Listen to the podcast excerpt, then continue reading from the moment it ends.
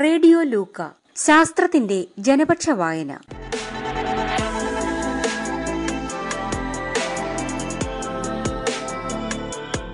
ജീവചരിത്ര novel അമ്മൂന്റെ സ്വന്തം Darwin.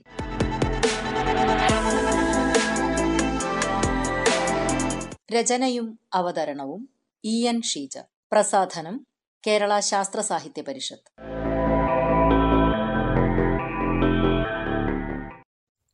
അമ്മുവിന്റെ സ്വന്തം Darwin അധ്യായം ഇരുപത്തിനാല്. ചാൾസോ വാലസോ. അമ്മുവിന് സങ്കടം സഹിക്കാൻ കഴിഞ്ഞില്ല. എത്ര അഭിമാനത്തോടെയാണ് സെമിനാർ പ്രബന്ധം അവതരിപ്പിച്ചത്.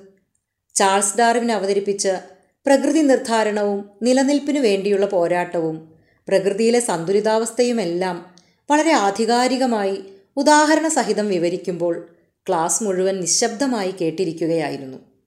കൂട്ടുകാരിൽ പലരും ആരാധനയോടെ നോക്കുന്നത് കണ്ടപ്പോൾ അമ്മു ചാൾസിനെ സ്നേഹത്തോടെ ഓർത്തു. മാഷും തോളിൽ തട്ടി അഭിനന്ദിച്ചതോടെ നിലത്തൊന്നുമല്ല നിൽക്കുന്നതെന്നും തോന്നി. അപ്പോഴല്ലേ വിഷ്ണു ചാടിക്കയറി വെടിപൊട്ടിച്ചത് പരിണാമ സിദ്ധാന്തം ആദ്യമായി അവതരിപ്പിച്ചത് ചാൾസ് ഡാർവിൻ അല്ലത്രേ. ഏതോ ഒരു ആൽഫ്രഡ് വാലസ് ആണെന്ന്. അവൻ ഏതോ പുസ്തകത്തിൽ അങ്ങനെ വായിച്ചെന്ന്. പരിണാമ സിദ്ധാന്തം എന്ന ആശയത്തിലേക്ക് ചാൾസ് എത്തിച്ചേരാനുണ്ടായ സാഹചര്യം അമ്മു വ്യക്തമായി വിവരിച്ചിട്ടും വിഷ്ണുവിന് തൃപ്തിയായ മട്ടില്ല. ചാൾസിന്റെ സ്വന്തം ആളായതുകൊണ്ടാണ് അമ്മു അങ്ങനെ പറയുന്നത് എന്ന് അവൻ ആരോടോ പറയുന്നതും കേട്ടു. ഏതായാലും ചർച്ച നാളെ തുടരാമെന്ന് പറഞ്ഞിട്ടാണ് മാഷ് ക്ലാസ് അവസാനിപ്പിച്ചത്. ആൽഫ്രഡ് വാലസിനെ കുറിച്ച് അമ്മു കേട്ടിട്ടേയില്ല. അല്ലെങ്കിൽ ഇന്നേ വിഷ്ണുവിന്റെ വായ അടയ്ക്കാമായിരുന്നു അച്ഛനും അമ്മയും ഒന്നും വാലസിനെ പറ്റി കേട്ടിട്ടില്ലേ ആവോ? പ്രൊഫസർ ഹെൻസ്ലോയും വാലസിനെ കുറിച്ച് പറഞ്ഞിട്ടില്ല ഇതുവരെ. അദ്ദേഹത്തെ കണ്ടിരുന്നെങ്കിൽ ഞാനിതാ ഇവിടെ. പെട്ടെന്ന് മേശപ്പുറത്തെ പുസ്തകം തുറന്ന് ഹെൻസ്ലോ എഴുന്നേറ്റു നിന്നു. അമ്മു അമ്പരന്നുപോയി അമ്മു ഞാൻ എത്ര നേരമായി കാത്തിരിക്കുന്നു എന്നോ? വാഹനം റെഡിയാണ്. വേഗം പുറപ്പെടൂ. സംശയങ്ങളൊന്നും ബാക്കി വെക്കരുത്. പ്രൊഫസറുടെ ശബ്ദം മുഴങ്ങി. പ്രൊഫസർക്ക് മനസ്സ് വായിക്കാനുള്ള കഴിവുണ്ടോ? അയ്യോ ആദിയെ വിളിച്ചില്ലല്ലോ. ഇനി പോകുമ്പോൾ അവനെ കൂട്ടാമെന്ന് ഏറ്റതാണ്. ചാൾസും പ്രത്യേകം പറഞ്ഞിരുന്നു. ഇനിയിപ്പോൾ അവനെ വിളിക്കാൻ നിന്നാൽ നേരം വൈകുകയും ചെയ്യും. മൂപ്പരെ ഉണർത്താൻ ഇത്തിരി പാടാണ്. പ്രൊഫസർ ധൃതി കൂട്ടുകയും ചെയ്യുന്നു.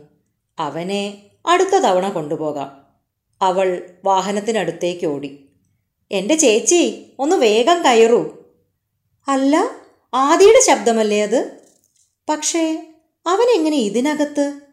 അമ്മു വിശ്വാസം വരാതെ വാഹനത്തിലേക്ക് കയറി. വാഹനത്തിനുള്ളിൽ വലിയ ഗമയിലിരിക്കുകയാണ് ആദി.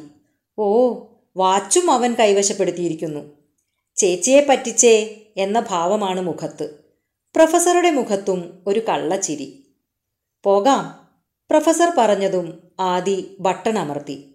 പേടിക്കേണ്ട അവനെല്ലാം അറിയാം. ഞങ്ങളൊന്ന് കറങ്ങി തിരിച്ചു വന്നതാണ്. അമ്മുവിന്റെ മുഖത്തെ ആശ്ചര്യത്തിന് പ്രൊഫസർ വിശദീകരണം നൽകി. അല്ലെങ്കിലും അത്ഭുതപ്പെടാനില്ല. ഇത്തരം ടെക്നിക്കുകളൊക്കെ അവൻ വളരെ പെട്ടെന്ന് പഠിച്ചെടുക്കാറുണ്ട്. അമ്മു വിശേഷങ്ങൾ പറയാൻ തുടങ്ങി. സെമിനാറിന് വിവരങ്ങൾ ശേഖരിച്ചതും പ്രബന്ധം അവതരിപ്പിച്ചതും പറഞ്ഞു. വിഷ്ണുവിന്റെ ആരോപണങ്ങൾ പറഞ്ഞപ്പോഴേക്കും അവൾക്ക് സങ്കടം വന്നു. എല്ലാം കേട്ട് പ്രൊഫസർ ഒന്ന് ചിരിച്ചു. നമുക്ക് ചാൾസിന്റെ അടുത്ത് പോകാം. അദ്ദേഹം എന്തോ തീരുമാനിച്ചുറച്ചിരുന്നു. ആദി നമുക്ക് ഇറങ്ങാനായി. ആദി ബട്ടൺ അമർത്തി വാഹനം നിന്നു. ഓ വർഷം ഏതാണെന്ന് നോക്കാൻ മറന്നു. ആദി വാച്ചിന്റെ ബട്ടൺ അമർത്തി ആയിരത്തി എണ്ണൂറ്റി അൻപത്തി ഒമ്പത് സ്ക്രീനിൽ വർഷം മിന്നിമറിഞ്ഞു.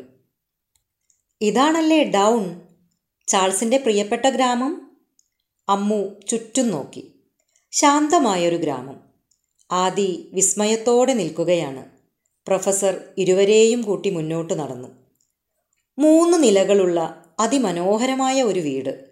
മുൻവശത്തെത്തിയപ്പോഴേക്കും ചുറുചുറുക്കുള്ള ഒരു സ്ത്രീ വന്ന് അവരെ സ്വീകരിച്ചിരുത്തി. പ്രൊഫസറോട് കുശലം പറഞ്ഞു. അമ്മുവിനെയും ആദിയെയും കൗതുകത്തോടെ നോക്കിക്കൊണ്ട് അവർ അകത്തേക്ക് പോയി.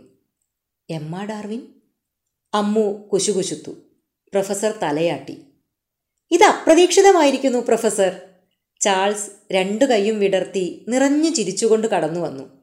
അമ്മു ഓടിച്ചെന്ന് ചാൾസിനെ കെട്ടിപ്പിടിച്ചു.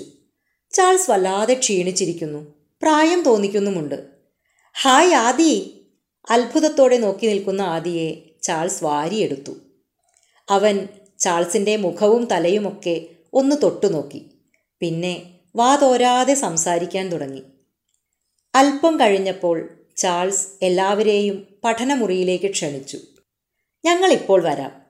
ആദി പ്രൊഫസറുടെ കയ്യിൽ തൂങ്ങി വീട് കാണുകയാണ്. ആരാണ് ആൽഫ്രഡ് വാലസ്? അമ്മുവിന് ക്ഷമയുണ്ടായില്ല. പറയാം. അമ്മുവിന്റെ വിഷമം പ്രൊഫസർ എന്നോട് സൂചിപ്പിച്ചിരുന്നു. Alfred Russel Wallace. അദ്ദേഹം ഒരു പ്രകൃതിശാസ്ത്രജ്ഞനായിരുന്നു. ആമസോണിലും ഇന്തോനേഷ്യയിലും ഇദ്ദേഹം പര്യടനം നടത്തിയിട്ടുണ്ട്. എന്റെ ബീഗിൾ ഡയറി ഇദ്ദേഹം വളരെ ശ്രദ്ധാപൂർവം വായിച്ചിരുന്നു കേട്ടോ. ജീവജാതികളിൽ സംഭവിക്കുന്ന നിർദ്ധാരണത്തിലും മറ്റും ഇദ്ദേഹത്തിനും താല്പര്യമുണ്ടായിരുന്നു എന്ന് ഞങ്ങൾ പരിചയപ്പെട്ട സമയത്തു തന്നെ എനിക്ക് മനസ്സിലായിരുന്നു. പ്രകൃതി നിർദ്ധാരണത്തെക്കുറിച്ചുള്ള പ്രബന്ധം ആദ്യം അവതരിപ്പിച്ചത് അദ്ദേഹമാണോ? ചാൾസ് മറുപടിയൊന്നും പറയാതെ മേശ തുറന്ന് ഒരു കെട്ട് കടലാസ് പുറത്തെടുത്തു. പെൻസിൽ കൊണ്ട് കുനുകുനായി എഴുതിയിട്ടുള്ള പേജുകൾ. പത്തുമുപ്പത് എണ്ണം വരും. പരിണാമത്തെക്കുറിച്ചുള്ള കരട് സിദ്ധാന്തം. ബീഗിൾ യാത്ര കഴിഞ്ഞ് ആറ് വർഷങ്ങൾക്ക് ശേഷം അതായത് ആയിരത്തി എണ്ണൂറ്റി നാൽപ്പത്തി രണ്ടിൽ ഞാൻ എഴുതിയത്. അമ്മുവിന് അത്ഭുതം തോന്നിയില്ല. നിരന്തരം പഠിച്ചും ഗവേഷണം നടത്തിയും മാത്രമല്ലേ ചാൾസ് ഏതു കാര്യത്തിലും തീരുമാനമെടുക്കൂ? രണ്ടു വർഷം കഴിഞ്ഞ് ഞാൻ ഈ നോട്ടുകൾ വീണ്ടും വിപുലീകരിച്ചെഴുതി. ഇരുന്നൂറ്റി മുപ്പത് പേജ് വരുന്ന ഈ മാറ്റർ പുസ്തകമാക്കിയാലോ എന്നും ആലോചിച്ചു. ബീഗിൾ യാത്രയുമായി ബന്ധപ്പെട്ട പുസ്തകങ്ങളും പ്രബന്ധങ്ങളുമൊക്കെ ആയിട തന്നെ പ്രസിദ്ധീകരിച്ചിരുന്നല്ലോ. അക്കൂട്ടത്തിൽ ഇതുകൂടി ആവാമായിരുന്നില്ലേ? എന്റെ കണ്ടെത്തൽ പൂർണമായും ശരിയാണെന്ന കാര്യത്തിൽ എനിക്കൊരു സംശയവും ഉണ്ടായിരുന്നില്ല പക്ഷേ ജൈവ പരിണാമം എന്ന സിദ്ധാന്തം ലോകത്തിനു മുന്നിൽ സമർപ്പിക്കുന്നത് വേണ്ടത്ര തെളിവുകളോടുകൂടിയാകണം എന്ന് എനിക്ക് തോന്നി. അമ്മു ആരാധനയോടെ ചാൾസിനോട് ചേർന്നു നിന്നു.